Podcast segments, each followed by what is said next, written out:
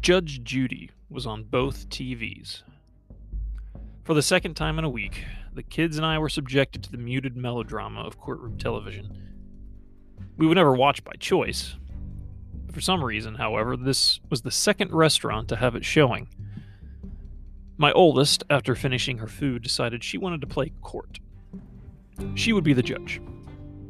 Who wants to be the person who is bad? she asked. Whoa, whoa, I said. There is no person who is bad. Not yet, anyway.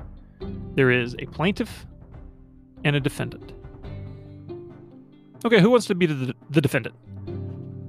So the first round, I was the plaintiff, bringing a charge against one of my sons that they had eaten some of my ice cream. He, of course, denied it.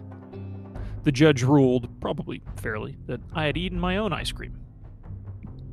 For the second round, my oldest again asked, Who wants to be the bad person?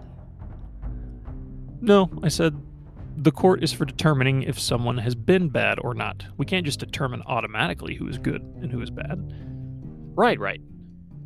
Who wants to be the plaintiff? This time, my youngest son brought an accusation. He accused me of mugging him on a bridge and stealing his money and his pants. I pointed out that he still had his pants. So he changed his story to say that I had taken his pants off, stolen the money, then put his pants back on before running off into the night. Despite some questionable testimony, I was convicted. So I lost, both as the plaintiff and the defendant. Not a great night in court for me. But I relay this story as a reminder that teachable moments happen anytime and anywhere, and they can be triggered by something as dumb as a Judge Judy marathon. My daughter got a crash course in the presumption of guilt, justice, and some of the vocabulary of a courtroom. She may remember it.